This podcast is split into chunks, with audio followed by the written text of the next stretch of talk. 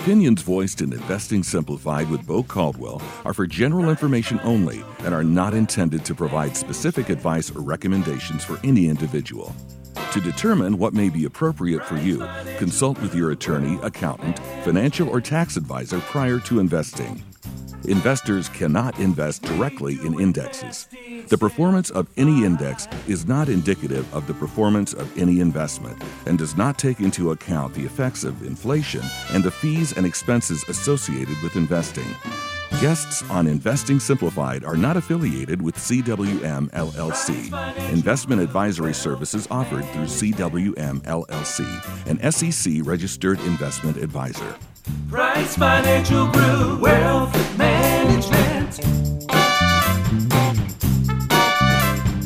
We do investing simplified. Welcome into Investing Simplified. However, you're joining us today, thank you for making us a part of your day or a part of your week. And Matt, you know, we took last week off, had a, I guess the kids call it a mashup, I guess right? so. A, a mashup of previous episodes. We wanted to make sure we're still bringing you that content as we've had some trouble getting uh, Kevin and Taylor in here just from a scheduling perspective. They're both very busy, you know, as the tax deadline got extended uh, till May. So ta- uh, Yeah. Kevin's been kind of stuck in that uh, hibernation hole, the tax hibernation, as he does during this time of year. And Taylor's just been really busy. A lot of folks calling in um, from the radio show that have come in to get their financial houses in order. A really important thing, you know, we, we actually dealt with this, and I, I want to mention we had a, a listener, you know, had emailed with some suggestions. We've had some good questions come in from email. Until we're able to go back live then and take calls live on the air, we want to make sure we're bringing you the content that's applicable to you. So shoot those questions to askbo at pfgwm.com your name doesn't go on a list, your email doesn't go on a list, or anything like that. We're just looking for to make sure we're bringing you the content that's applicable to you that you want to hear about, right? And we get to talk about things that excite us or scare us, and we're going to talk about some things today that um, you know that concern me and some things that to pay attention to. But one of the things we want to make sure is if it's a question that you've been wondering, something that's been bugging you, something that you've been worried about in your financial world, it's definitely something that somebody else is worried about, right? And Yeah.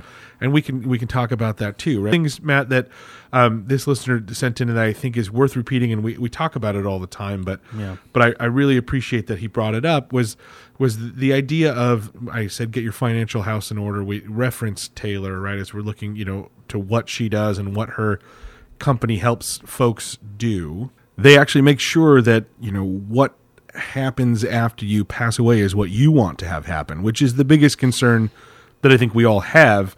And you know, as this listener rightly points out, it, it, it's worth repeating over and over again. Make sure that your beneficiary designations line up with what you want to happen after you pass away. Right? As a reminder, the beneficiary designation. So on your IRA, on your 401k, on your 403b, if you have a beneficiary listed, Right. and it's different than what's in your will or in your trust, the beneficiary designation is what trumps, you know, your will or your trust. So you need to make sure that you are putting in there. Talk, call your broker, call your HR department, call Fidelity if that's where your, you know, your four hundred one k is.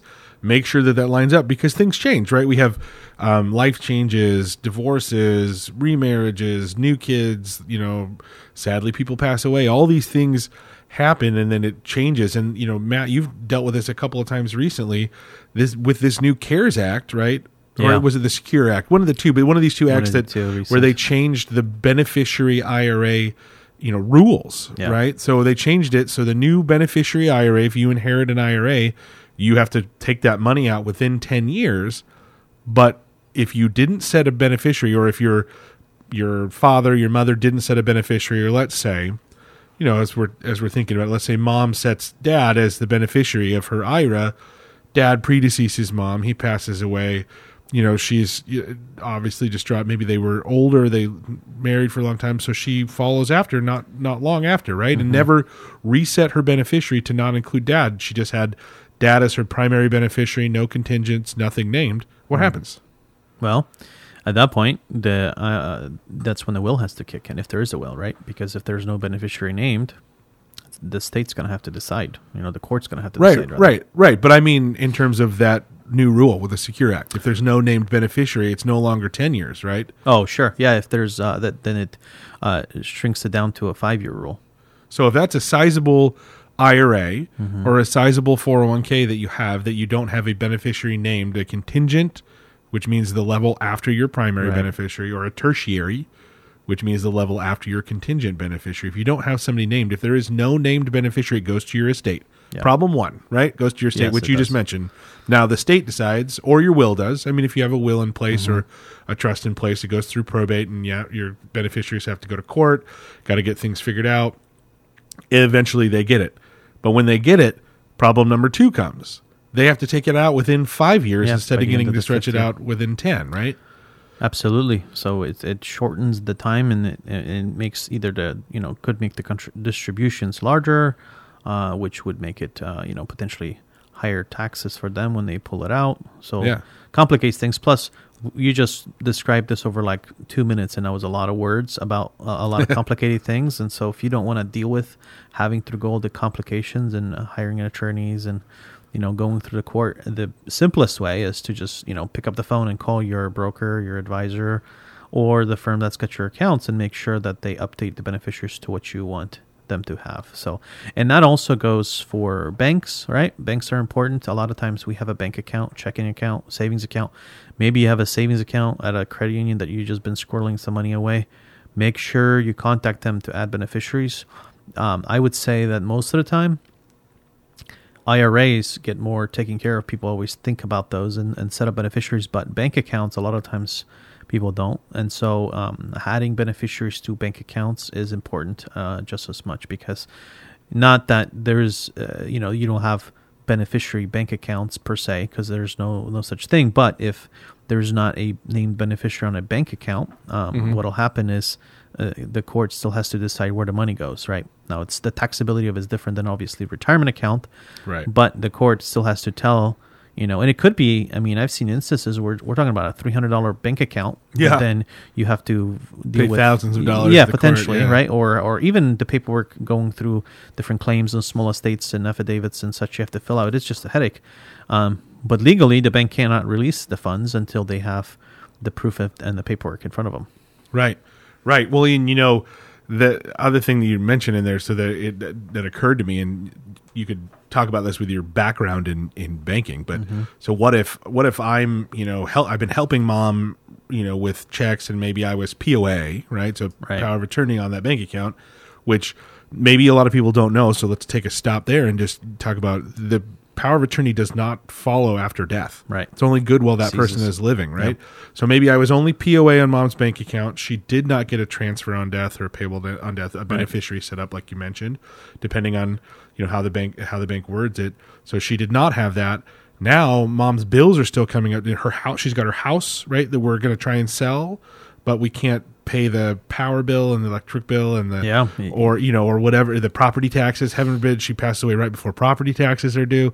All these things, and I'm not able to write checks anymore off her account because there's no beneficiary. Like and like you said, maybe it's a small account, but maybe it's twenty five or thirty thousand. Yeah, yeah. I mean, it's it's as challenging because the paperwork will be the same. The amount of work will pretty much be the same for smaller accounts, middle-sized accounts, larger accounts. Now, you know, uh, so the, we'll hopefully get Taylor on uh, one of these days again uh, to talk in more details. But um, but yeah, it's very important, you know, because that's the last thing you want is all of a sudden you're cut off, right? And that's basically what happens. You, you're, you Right. the person that your power of attorney for passes away, the power of attorney passes away with them, and then you. Some people don't know that uh, per se, you know, um, so they may kind of operate under the assumption, which they shouldn't. Um, but as soon as the, the institution finds out, they'll shut off the access to any sort of you know accounts because that's what they legally have to do. Right. And then you have to provide other paperwork to them. So it really doesn't take a lot of time to kind of get your financial house in order, as as Bo um, you said earlier. Yeah. Um, it's just a matter of you know create a create a balance sheet for yourself, your assets, liabilities, and figure out each asset to make sure the titling is proper. You know, it's if it's bank accounts, retirement accounts, investment accounts, all of those. You know, it's a good exercise to go through once a year or every few years. Um, and and and as life changes, it's important to update all those. Right. Well, you, Yeah. you want to make sure you're checking in on those. Like you said, life changes doesn't necessarily mean you need a trust or you, uh, Right. we think, we personally think everyone should have at least you know a basic will. That's our personal opinion, right? Make sure you. I have to put the caveat in there. Mm-hmm. Make sure you consult with your own estate attorney or you know a licensed attorney. But my personal thought is, why wouldn't you have that? Have the fin- advanced directives, the financial power of attorney. You want to make sure that you're covering your bases so your loved ones aren't left out in the cold, right? And part of that is getting your beneficiaries set up properly, especially as you know. I don't know. I I, I'm not tied in, you know, to to the uh, political world to know exactly what's what's going on, what you know, what changes are actually going to happen. But I, I, I mean, my feeling is taxes are going to go up, right? They're, you know, they've been historical lows. I think not just from a capital gain standpoint, but I think capital gains long term. And we'll talk a little bit about capital gains. We'll talk a little bit about you know maybe some ways to avoid them in the mm-hmm. next segment, where you know, not avoid them because you you can't avoid things if you're making money. You got to pay taxes. Right. That's you know, death and taxes are the two constants in our world, right? But some ways to maybe minimize the effect of it. But I, I, I just think it's it's worth repeating again that you know your beneficiaries is a, is a simple thing to do to make sure that what you want you know what you want to have happen after you pass away actually happens Exactly. you know, and you're not leaving your family in a in a tough situation. And maybe it costs a little bit of money right now if you're talking a trust or a will to get set up, but it's going to save them. Generally speaking, it's a lot of money in the long run if they don't have to go through probate, don't have to pay the attorneys. You know, Yeah. Taylor's talked about it all the time where she, you know, where she says, you know, she's an attorney, so she's, you know, that's how she's paid, but she doesn't want her clients to have to pay for legal fees that they shouldn't have to pay. Right? The only people that win in litigation are lawyers, right? And if mm-hmm. you're if your family, if you don't have it set up properly, if you haven't done the due diligence and gotten your beneficiary set up, then you may also be leaving your family to a situation where they're going to go to litigation with each other because they think Yeah. they knew what mom wanted even though mo- because and because mom never set it up in her Yeah. account right that could, it, it could be really bad and and a lot of people don't think about that especially if they're managing their finances separately right? We have a good amount of clients who one spouse does the primary financial management and the other spouse doesn't right? So you want to make sure that you're communicating that plan with your spouse too right? Everyone should be on the same page. When people come and see us we always ask that at least you know that we're communicating with both spouses because you know you're a team right? Even if you're handling exactly. primarily handling the finances. So you know i think that's a good place to to take a break there and we're going to come back with some more uh, some more ideas about you know taxes and what we think we see coming again I, I just ask if there's something that's been bugging you something that has been worrying you about your finances and you'd like us to answer the best way we know how or see if we can't find the answer from one of the experts we work with give us a call 503-253-3000 or shoot me an email askbo at pfgwm.com. We'd also just like to remind you you can text review, R E V I E W, to 484848 if you'd like to get a, a review done, a complimentary review of your beneficiaries, of your finances, of anything and everything in your financial life. We'd love to take a look at it and tell you what we think. We'll be right back with more Investing Simplified. Leaving an employer can be stressful and overwhelming, but once the dust settles and you're at a new job or perhaps retired, it is important to consider your options for that retirement plan left behind. If this situation applies and you would like to hear more about options available for 401k, 403b, or other retirement account rollovers, please give our office a call at 503 253 3000 to schedule a complimentary consultation with someone on the team to go over your specific and individual situation. We will take the time to get to know you, your goals, and let you know what the best course of action is for you and your family. We do investing simplified. You're listening to Investing Simplified. Now, back to Bo Caldwell. And welcome back to Investing Simplified. If you're just now joining us, thank you for tuning in. As a reminder, you can get our show, this show, replays of past shows, as well as our podcast on any place that you get your podcast for free, whether that's Apple Podcasts, Google Play, uh, iTunes, any of those places. If you do get on there, we'd love for you to leave us a review and or subscribe.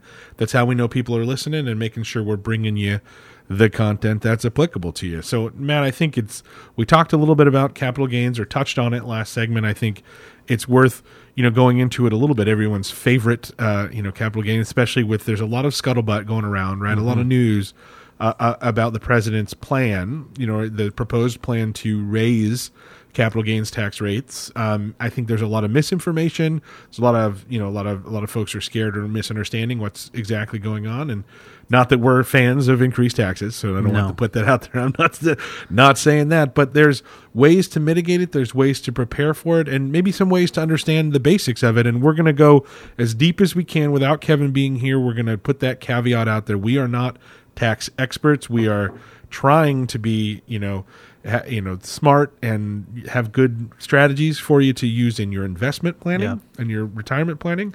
Um, always, everything we talk about when we talk about taxes comes with the caveat of make sure to consult with your tax advisor. your particular situation may be different. So, yeah, there's been, um, like you said, lots of lots of talk about uh, the potential capital gains tax rate going up. But I thought it may may be uh, important to, or, or helpful to kind of go over, uh, you know, what capital gains are in Yeah, I was gonna say what you know And what it then- is and what the difference is because Yeah, people hear taxes are going up. Yeah. You know how does how do capital gains affect you and how does it affect you know your income? income and such. Well, we talked about this on the show that we we do feel like over time, you know, unfortunately, taxes will be going up. Uh, just it's just that's how things work. Unfortunately, things Well- get more expensive, and Well, and you know as the you got to pay government- for the Yeah, for what I was the gonna for, the money that's uh, you know being printed. So, um, first of all, the capital gains tax um, applies to um, you know assets you hold for you know short term or long term. Short term would you know there's not a capital gains tax; it's just ordinary income. But when we're talking about long term, long term's got to be over a year. So if you buy some stock of company, you hold it for over 12 months, then it becomes a capital gain, but it also becomes a long term capital gain. And so that's what has been in the news and you know president's been talking about. So there are three main uh, brackets that they that we currently have. It's actually a very simple uh, for once a simple tax uh, code piece where if you um, as an individual make less than forty thousand dollars a year, your um, actual rate on capital gains is zero percent. For uh, a married filing jointly, uh, it's actually eighty thousand. So, if you're a couple and you make eighty thousand or less, you're not paying any uh, long-term capital gains tax at all, which is which is really a nice little caveat that people don't realize. Um, so, if you again buy a stock and hold it for a couple years, it appreciates. If that appreciation of it may not be taxed. The second bracket from that is the fifteen percent bracket, and this is where you know most of most people live. You know, it's it's it's between forty thousand and a dollar all the way up to four hundred forty-one thousand four hundred fifty dollars for a single person. Sure. And then for a couple, it's from that eighty thousand and a dollar up to four hundred ninety-six thousand six hundred. So that's that limit, um, just shy of a half a million dollars. And if your income falls in that bracket, you're paying fifteen percent, which again is not not the worst. Um, considering- great. I don't like paying any yeah, taxes. I like but it, but yeah. you like the first bracket better, of course. Yeah, but, yeah, yeah, yeah. But uh, and then then there's the final bracket, and then the final bracket starts at four forty-one, four fifty-one for an individual, and that's uh, you know goes up.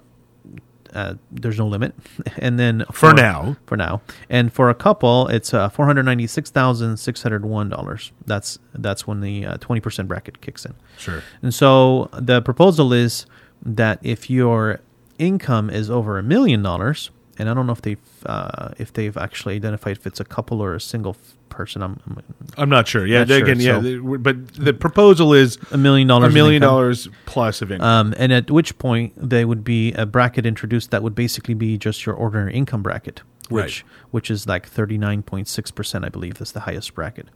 So if you happen to have a year where you're making a billion bucks and then you also sell a bunch of long term stock, or properties that you've held long term. Yeah. um, or homes or rentals or whatever, uh, that's when that t- tax bracket kicks in, and it would be you know substantially higher. It's twice, twice as high, and, and if you include you know state taxes like some certain states have, not Yeah. Oregon. Uh, yeah, California is pretty Yeah, bad too. You know, you can get up there. You know, you can be in the mid to high forties. Some states. well, you know, I mean, that's that's worth pointing out too. Not to not to you know interrupt your role No, here, good. but with you know the state of Oregon does not have it. They don't differentiate between ordinary income and capital gains. oh, that's good to know. Yeah, so it's just ordinary income. Now, ordinary income rate, the top rate in Oregon is ten percent, right, or nine point nine. So it's only te- only ten percent more. So with the two, you're you're just Yeah. about at fifty percent. just about at half. Yeah, if you're, which is a substantial increase, and a lot of people are are you know have significant worries about it. And one of the things that we we think you know to mitigate that could be a really good plan. I mean, A is working with a fiduciary advisor that's helping with what we call tax loss harvesting or tax gain harvesting, right? Right. So if you're being if you're being strategic about when to take profits in your in your uh, in when to take profits in your bless you Thank you. when to take profits in your uh, in your investment account, right? It, it, we always say the caveat I always say is don't make an investment decision purely based on the tax implications, right? Because Right. if you're making money, then you're going to pay taxes on it. That's just kind of the way that that America works. But if you're making money, doesn't mean you have to be you know stupid about when to take those tax when to take those gains and when to take the tax Yeah. hits and if you think so you know if you think that you know taxes are going to go up or if you think you're going to have taxable gains it's worth being strategic to take taxable losses in the same year Right. because you can net those against each other right it's worth working with a cpa a professional like kevin or his team because we have some clients that he discovered hey you have these tax loss carry forwards because that's a concept that you know may be difficult for people to understand. But if you have a taxable loss mm-hmm. in a year, Right. and it exceeds all your capital gains, you get to write off three thousand dollars towards your ordinary income, right? So let's say you had a hundred thousand dollar loss. You took a took a bath on a house, which right now is nobody's taking baths on houses Right. unless you're buying. But But let's say you took a Example, bath. yeah. For example, let's say you took a bath on a house or you you know investment property that you lost hundred thousand dollars on it, and you only had twenty thousand dollars worth of gains that year in, in your stock portfolio. So okay, so we're going to net net those. Now we have eighty thousand dollars of a capital gain. Mm-hmm. So you take three thousand dollars of that, apply it towards your ordinary income. We still have seventy seven thousand dollars of a taxable loss that we get to carry forward for your entire lifetime. And if you're married for both of your lifetimes, Yeah. Get to carry that forward every year. So if you're working with a team, a CPA, and a financial a fiduciary advisor that can look at that and say, "Hey, you've got these tax losses that are carrying forward. Let's take uh, let's take some of the gains that we had this year. We let's say you bought in right in March, right of last year, and now it's been a year. Hey, now those long term capital gains, and you went gangbusters. Let's say you bought the bottom of the market, right. went straight up, you know, since then got not straight up since then literally, but you know, feels like it. Yeah. Have a bunch of gains, let's net net those off. Alternatively, if you have a lot of gains and maybe you don't have that carry forward because you're not lucky enough to have to have had a loss in an investment property, look at your gains this year. It's worth we're doing this with our clients. We're taking a look. You know, we've been calling it sort of spring cleaning, right, as we get into Yep. spring, but taking a look at, I, my personal view is that capital gains rate in some form or fashion is going to get raised. Yeah. And I think there's more tax raises coming behind it. I'm not happy about it, but I think that's what's happening.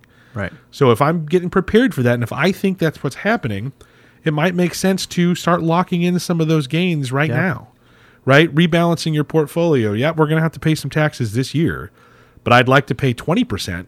Let's say I'm a million dollar plus earner, right? I'm in that category where we're going to get bumped up. I'd rather pay 20%, well, 23.8 because you have the Medicare tax, Mm-hmm. Right. but whatever, 20%. Plus Oregon. Yeah, but Yeah. Mm-hmm. twenty percent rather than forty percent, Mm-hmm. right? Thir- rather Yeah, than no, thirty nine point six. significantly different. It makes a huge difference, and that, you know that may or may not apply to a lot of listeners because again, you have to have a million dollars worth of income. But if you have, you know, I have, you know, I have a client I've talked about him before. He bought Amazon, you know, back at you know sixty five dollars. Yeah. he bought it at sixty five dollars a share. Amazon's trading, you know, right now $3,500 thirty five hundred, thirty four hundred dollars a share. So he's got a significant capital gain, right, in that Amazon stock. So if you're like him and you did a great job, even if you only bought hundred shares, thousand shares, you bought, you know, sixty five thousand dollars worth of Amazon stock back in the day. Now that's worth three million bucks. If you tried to sell it, suddenly you're over the million dollar, you know, the capital gain. Now we're at 40%. Why not think about doing some of that now? And what a lot of people don't realize so if you are locking in gains, you can turn right around and buy the stock back, right? You can't do that with losses. So if you're recognizing losses, there's a thing called a wash sale Right. where you have to wait 31 days until you can buy back that stock again. Otherwise, the IRS doesn't allow you to recognize your loss. Yeah. But they don't mind if you're taking gains Yeah, because they're getting they're their getting their money, right? Yeah. So if you have a significantly impre- increased position and you're thinking taxes are going to go up, ta- capital gains are going to go up, also the market is at all time highs, so maybe I want to take Yeah, some take risk some. off the table. Maybe. Maybe it makes sense to explore that. And like I said, if you had that Amazon stock, sell it, turn around and buy it. Now we recognize the gain. We take take you know uh, Uncle Joe out of the uh, out of the equation there if he does raise taxes, right? So then now we've got maybe we've locked in lower capital gains rates, and we can still own the stock if we think the company's still going higher. We could, yeah. And I, I mean, a lot of people will still think, well, I mean, what if I don't ever need to use the money? Then you get the step up at uh, death, which which is a val- you know important point. But you know that's only if if you don't expect to use any of the money, right? And, Right. And, and and if you don't, that's different. But if you expect to have income needs in the next several years, you know, it mm-hmm. may make sense to take those, diversify amongst other asset classes, and then you know lessen your burden over the next several years. Well, and additionally, so just speaking to that, and Yeah. again, I don't want to be rumor mongering or going on things we don't know that are going to happen, but I know that's another proposal that is working its way through the halls of Congress is getting rid of the step up in basis. Uh oh. Now, I don't know if that's going to happen. I don't know that you know that seems crazy to me that they that they would get rid of that. It's been a you know I don't know how long it's been in there, but it's been in for a long time. But uh, we can only operate with you know what we know, what is happening now, Right. but if we're trying to be prepared, like you said, yeah, there might be a step up in basis when you pass away. There might not be. Hopefully, there still is. Um, hopefully, reason prevails, right? But just from a tax rate perspective, you know, making sure that you can lock in that lower um, cap gains rate if you think that the capital gains are going higher might make a lot of sense too. It may, yeah. I mean, not we're again. This is individual situations may vary. Right? We should- Absolutely, I feel like we need to put that like the super fast, you know, disclaimer at the end of it. But Everybody will have a different situation, different, you know, thoughts on the subject. You know, some people will say, "Oh no, taxes are going to be where they are. Oh, they're going to go up, but it's not going to go up."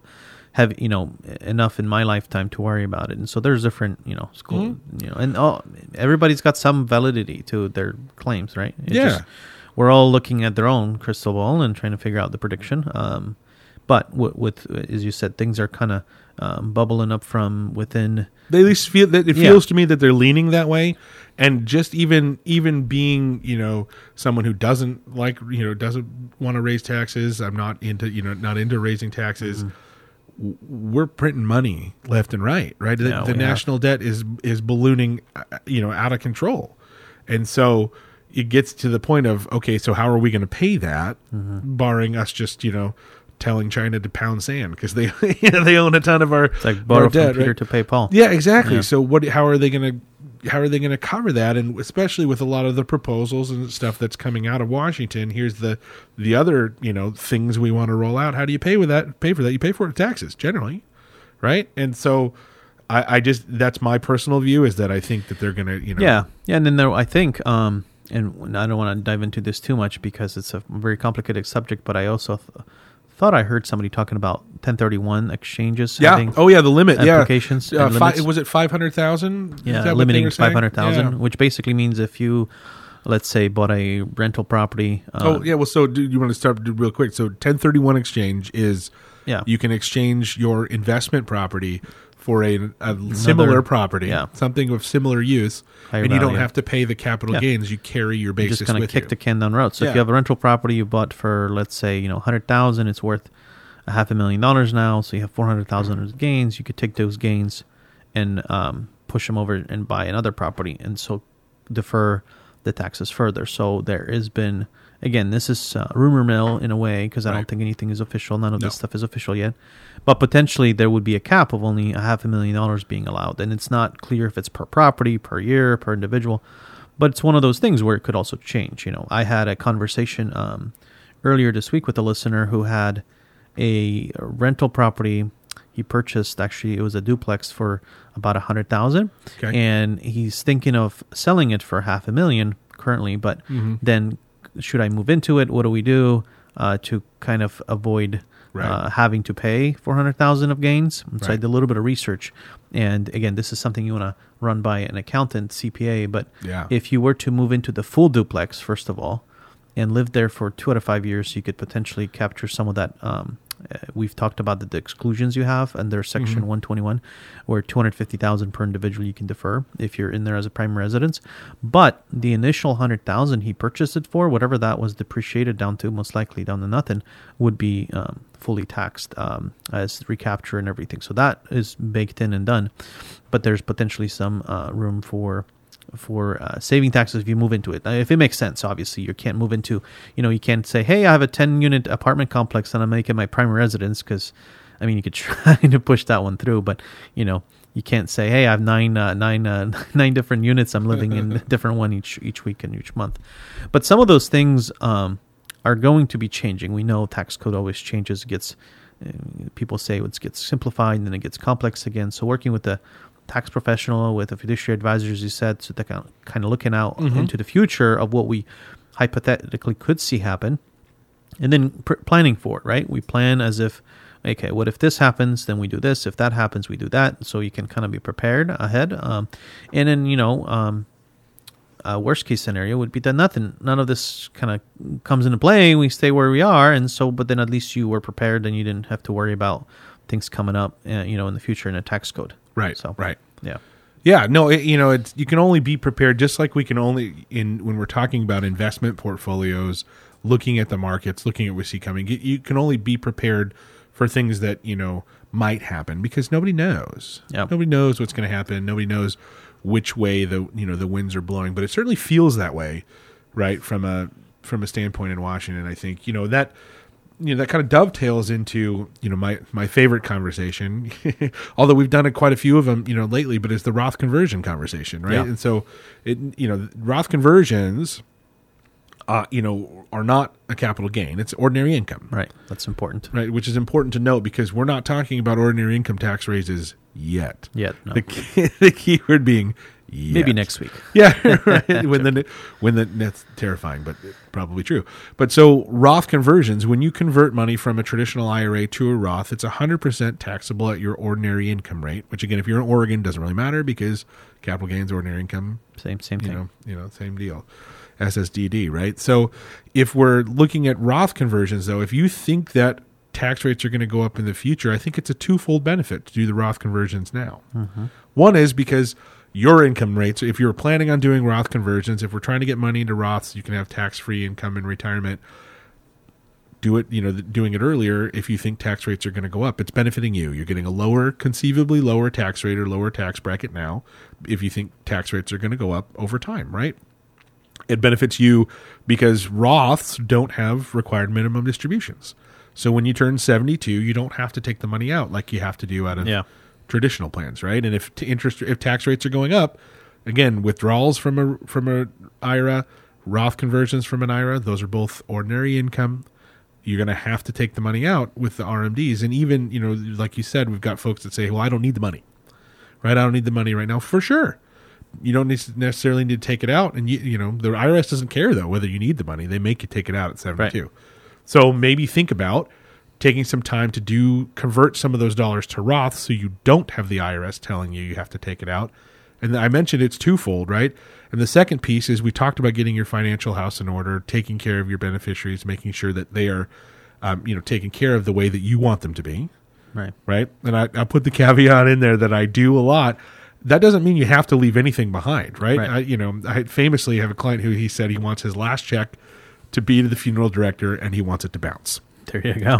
I've heard that one before. Right. Yeah. That's that's the one. What, so in that, if that's the case, we're just looking at you. But if you are thinking about leaving a legacy or leaving something behind to your kids or your grandkids or or whomever, Mm-hmm.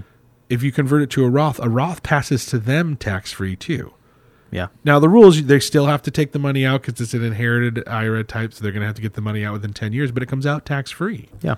and especially if you have appreciating assets or assets that are growing, right? If you have assets that have just exploded in value, I mentioned, you know, maybe you have that, maybe you bought that at Amazon at sixty five dollars a share, right? Maybe, yeah. And if you, if you bought if you converted it to Roth, that's the other thing to consider when converting to Roths. And I know people are probably super tired of me talking about Roth conversions, but I just think it's such a powerful, Yeah. powerful item, right?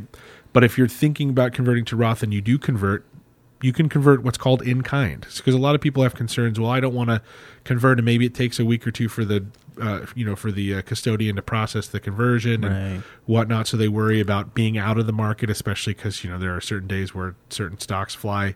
You can convert what's called in kind, where you can actually convert shares. It's the one way you can put shares directly into a retirement account, right? You can't contribute shares, but you can convert shares. So that's something we're thinking about if you're doing a conversion. If you've been thinking about doing a Roth conversion, you don't really know how it works. You heard all these things. You heard me just wax poetic, but you want to get a deeper mm-hmm. dive yeah. with somebody on our team. Give us a call, 503 253 3000, and a fiduciary advisor will be happy to sit down with you, walk you through the process of Roth conversion, and tell you what we think. We can tell you if we think it's applicable to you, if we think it's a good idea, and then we'll lean all always we lean on your tax advisor, your CPA, to make sure that we're not running afoul of the tax man. But we'll tell you from an investment perspective and from a planning perspective what we think, and there's no obligation for any radio listener to have that either over the phone, over Zoom. We're still doing Zoom, or as we're you know we're approaching. You're almost you know almost fully vaccinated. I'm going to be fully vaccinated here soon. We're also happy to meet in person with masks, you know, physically distanced. We're being being careful to make sure to look out for you, our listeners. So give us a call 503 253 3000 or shoot us an email to askbo at pfgwm.com. You can also text review, R E V I E W, to 484848. We'll be right back with Investing Simplified. When planning for income and retirement, there's a lot to consider between managing the budget that fits the family, trying to figure out from where to draw your income, or balancing the tax ramifications of withdrawals. Moving into retirement can be overwhelming. At Price Financial Group, we help clients work to create a sustainable retirement roadmap, addressing these concerns and more, and helping folks feel confident in their future retirement income right when they need it most. If you'd like a financial plan tailored just for you, please don't hesitate and call our office today at 503 253 3000 or text REVIEW to 484848 to set up your complimentary consultation. Price Financial Group offers investment advisory services through CWM LLC, an SEC registered investment advisory firm. We do investing simplified. You're listening to Investing Simplified. Now, back to Bo Caldwell. Welcome back to Investing Simplified. If you're just now tuning in, as a reminder, please send your questions in as we work to get our way back towards being able to take phone calls. But at least for now, we are not able to take those those phone calls, which I know, you know we're missing. A lot of people are missing because we're bringing you content that we create. But if you send an email to askbo at pfgwm.com, or if you don't like email and you'd just like to leave a message or, or, you know, or just tell one of our staff, hey, I've got a question for the guys to cover on the radio, you can call 503 253 3000. It doesn't get you on a list, it doesn't get you any mailers unless you want to sign up for our newsletter which is free for radio listeners and anyone who'd like if you visit www.pricefg.com. That's P R I C E F G.com. You can sign up there for a newsletter. We send it out weekly. It's got, you know, market insights, different things that we're seeing, plus a little fun things in there as well to kind of Recipes. Keep, yeah, recipes to keep it you know, to keep the levity, you know, in there. But if you'd like to sign up for that, it is free. Um, but sending in an email to ask a question or give us a call with a, you know, ask a question does not get you on any sort of a list. So we were talking about some things that have been, you know, worrisome, some things that come from, you know, the top down that are, you know, legislators have put out upon us. And one thing that I wanted to talk about for it doesn't apply to our Oregon listeners, despite the fact that, you know, we have that you know that high income tax rate like we talked about and Right. no no differentiation between capital gains and income but for our washington listeners washington state just passed uh, what's called the long-term care trust act um, and i don't i shouldn't say just passed they passed it uh, um, i think actually last july right Okay. you know that you know back in you know i'm not sure but it goes into effect january 1st 2022 but what it is it's a publicly funded insurance program mm-hmm. that provides working residents of washington an opportunity to vest into a basic level of long-term care benefits Okay. and here's the here's the terminology in there that's you know going to make everyone cringe. The program will be funded by Washington workers who will pay premium assessments, a tax, through payroll deductions. Okay? Okay. So what that means is you're going to pay half a percent on your wages into a pool to fund long-term care for everybody else. Wow. Okay. Right. So that means if you are a Washington employee, and that doesn't mean that, you know, that if you're working in Washington Mm-hmm. you're going to pay into this into this trust, right? There's going to be a huge pool of money that's going to be paying for basic long-term care benefits that we're funding and we're you know and we're paying with our premium with that payroll deductions. So hypothetically, right, you pay you pay that premium in, okay?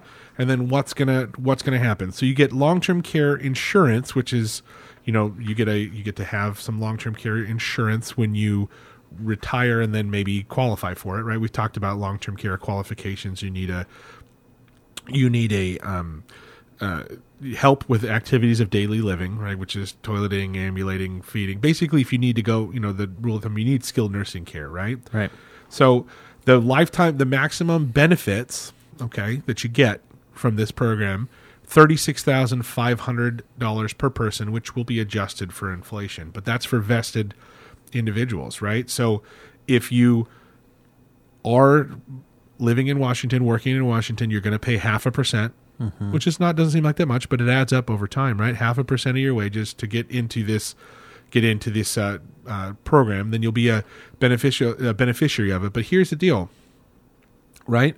You get pay your money in, you get vested. How do you get it? But here you get it by qualifying, right? But what if you what makes you not qualify? So basically, benefits are not available.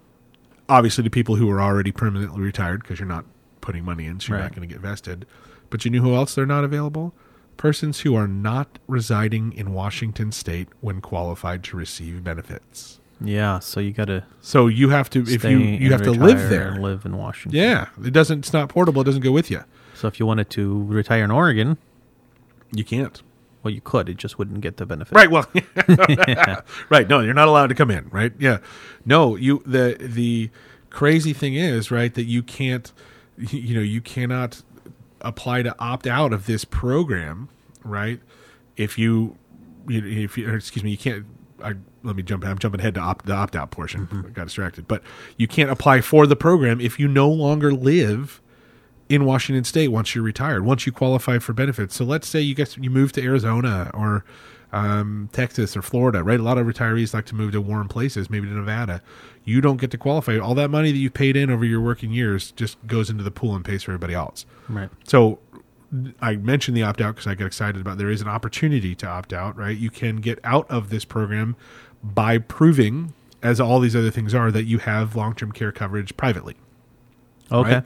So you can have long term care coverage. You can get long term care coverage privately, whether that's through a particular, you know, long term care coverage policy, right? If you have a long term care policy, or if you use, you can use what's called a fixed indexed annuity with a long term care rider, right? So if you have either one of those or life insurance, a permanent life insurance policy with a long term care rider. So if you oh, have Oh, to have some sort of insurance product that has long term care benefits, and you prove to them that you have it, which I hate that they make you prove to them that I have it. What if I don't want it? But you know that's a conversation for the other day.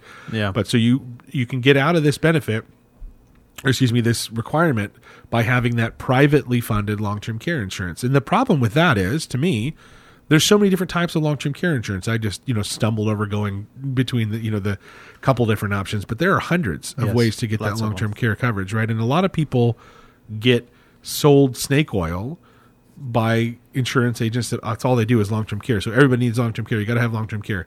Long term care insurance, I don't think is a bad thing. It's good to have that coverage. I think this is the concept behind this is not terrible, right? We want to make sure that people are getting covered for long term care, but forcing people to participate in a group program that you know I don't want to use the you know the the bad s word the socialism word but it kind of feels like that right it kind of feels like this is you know pu- you know outsourcing and publicly funding um, that long term care benefit that maybe people don't want, or maybe they have, uh, you know, they're self insured, meaning they've saved up enough money that they're just going to cover their long term care costs. There's a lot of different ways to attack the long term care conversation. So, you know, if if you don't want to have that apply to you, if you want to talk, I don't mean to send this out as a scare tactic. It's not. It's just something that's coming through, right? exactly, yeah. something that's coming through for Washington residents that you're going to be participating in this.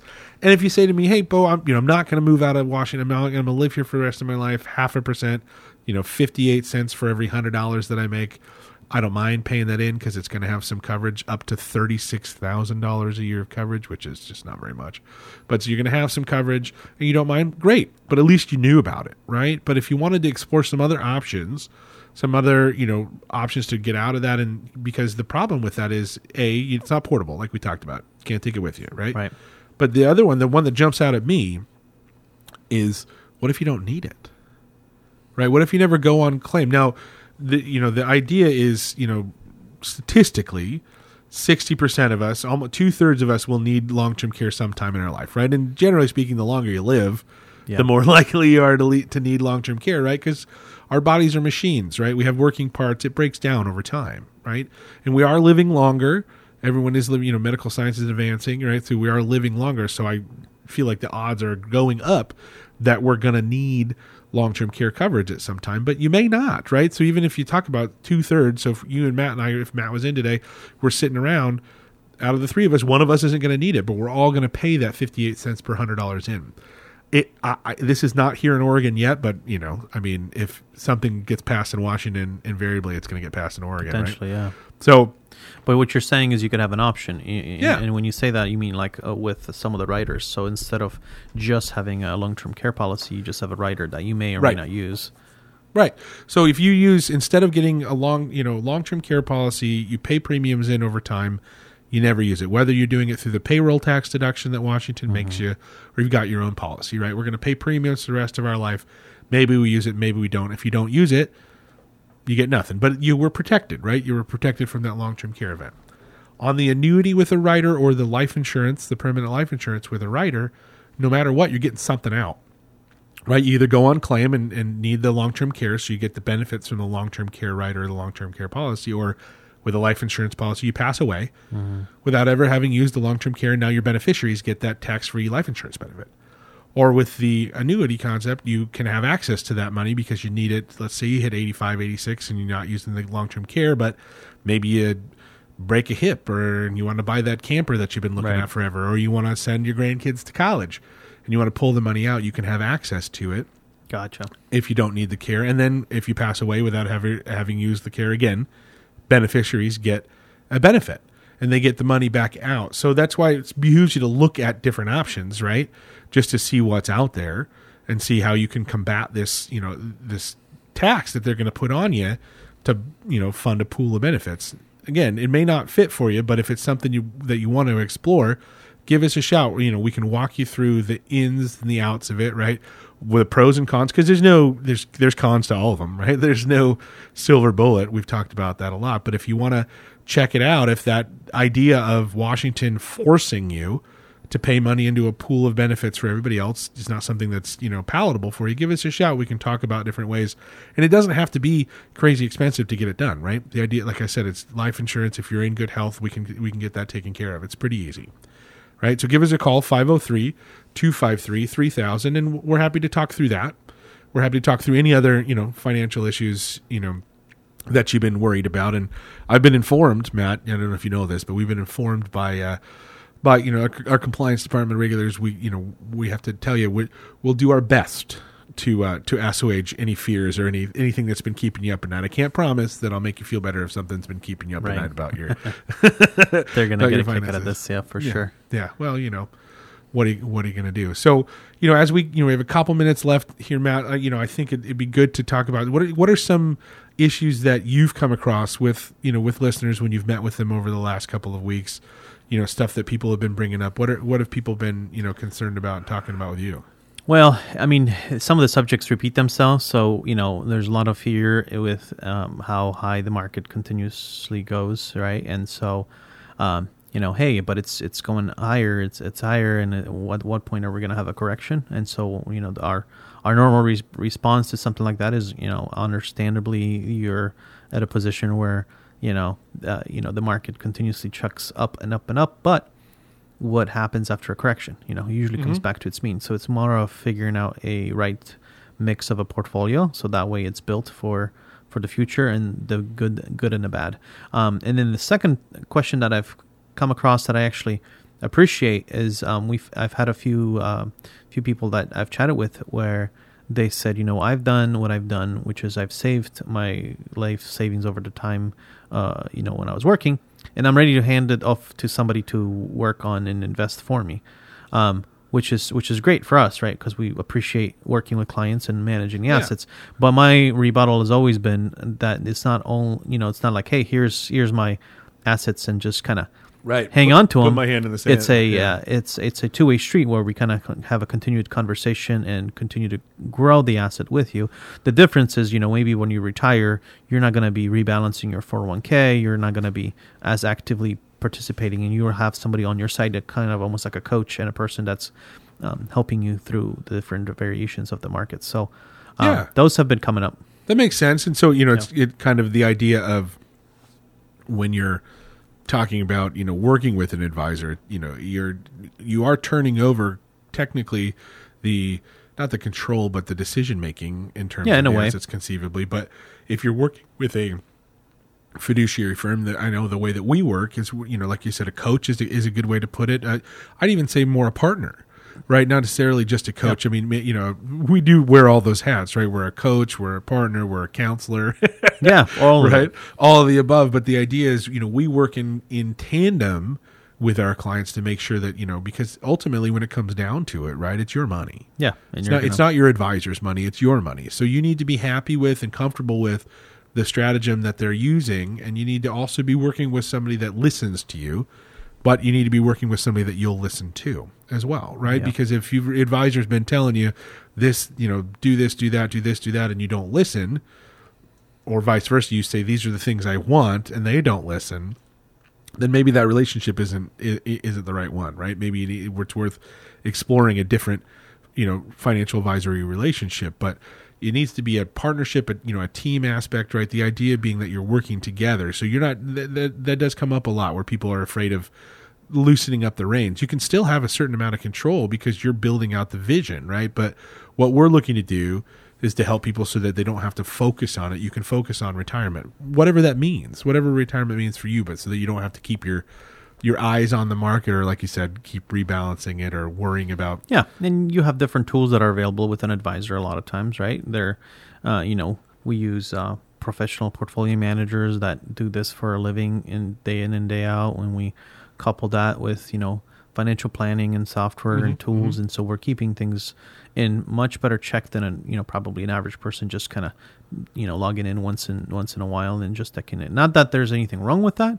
because I think it works uh, for a lot of people. But if you don't want the additional burden and you just want to you know hey i've saved my money this this has been great but i'm going to now go ahead and have somebody just kind of also gives you an extra layer disconnecting from your funds you know so Mm-hmm. you're like okay i have to go through this person to be able to make some make changes and Yeah, that that's a good person will then maybe stop me from selling when the market's Yeah. going down or maybe it'll help me you know save some money on the capital gains taxes or something Mm-hmm, i mean it, there's a lot that, that goes into it Yeah, there's a lot of pieces, right? And there's a lot of reasons that you work with a fiduciary advisor, same as you work with a CPA or work with an estate attorney, right? You're or you know, folks worked with you in your profession, right? Because you're a professional, right? So you want to have somebody that's that's helping you to you know to do those checkups. Like Chuck used to always call himself the you know the financial doctor, even though obviously he didn't have a doctorate, right? But the idea of being you have someone that's check getting a checkup on your finances, right? You're getting you have a professional that is looking and trying to diagnose any maladies that may be in your portfolios, but just generally in your financial life. You mentioned the financial plan, and that's where we like to that's where we like to base everything, right? Is on Right. a on a plan because it is hard for people to differentiate between what the market's doing and what their portfolio is doing and the third differentiation is what do they need their portfolio to do to be able to to achieve their goals right yeah and then digesting all the news that are just being pumped to us every single day Right, right. Yeah. Well, because you know, by the time the new, by the time a story hits CNBC or Fox Business or Bloomberg or whatever you know channel you're getting your financial news from, Yeah. by the time the news hits it there, the professional investors, the big money's already they've already digested it and acted on it. Yeah, they've moved the money around. So when Yeah. when you hear, oh, you know, Amazon's going to have a ten for one stock split, which turns out it didn't, right? Mm-hmm. But when you hear that news, the professionals are already on top of it, right? So trying to react based on what you can see on those talking heads, it really helps. And not that we're ahead of anybody else, right? We're not Right. the smartest guys in the room. We try to, like you said, have an all weather portfolio. Well, I you know I I appreciate you guys tuning in today. I appreciate you listening. Gotten a lot of good feedback from listeners, and and please, if you're if you'd like to just send an email just to share feedback about the show, we'd really appreciate that as well. We're trying to bring information to you, just trying to provide a service to those folks here in the Portland metro area um, and surrounding areas wherever you listen to podcasts. So we really appreciate you tuning in. If you'd like a complimentary review session with a member of our team, whether that's virtual or in person, please give us a call 503 253 3000. We have offices in Clackamas, Tigard, uh, Northwest Portland, or Bethany, as it's called, a, a, as well as Vancouver, Washington. So we're happy to meet you, whatever's the most convenient for you. Thanks for tuning in. We'll be back next week with more Investing Simplified. Price Financial Group, Wealth Management.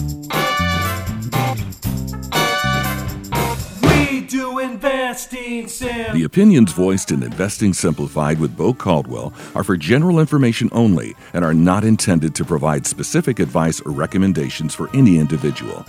To determine what may be appropriate for you, consult with your attorney, accountant, financial, or tax advisor prior to investing. Investors cannot invest directly in indexes. The performance of any index is not indicative of the performance of any investment and does not take into account the effects of inflation and the fees and expenses associated with investing. Guests on Investing Simplified are not affiliated with CWM LLC. Investment advisory services offered through CWM LLC, an SEC registered investment advisor.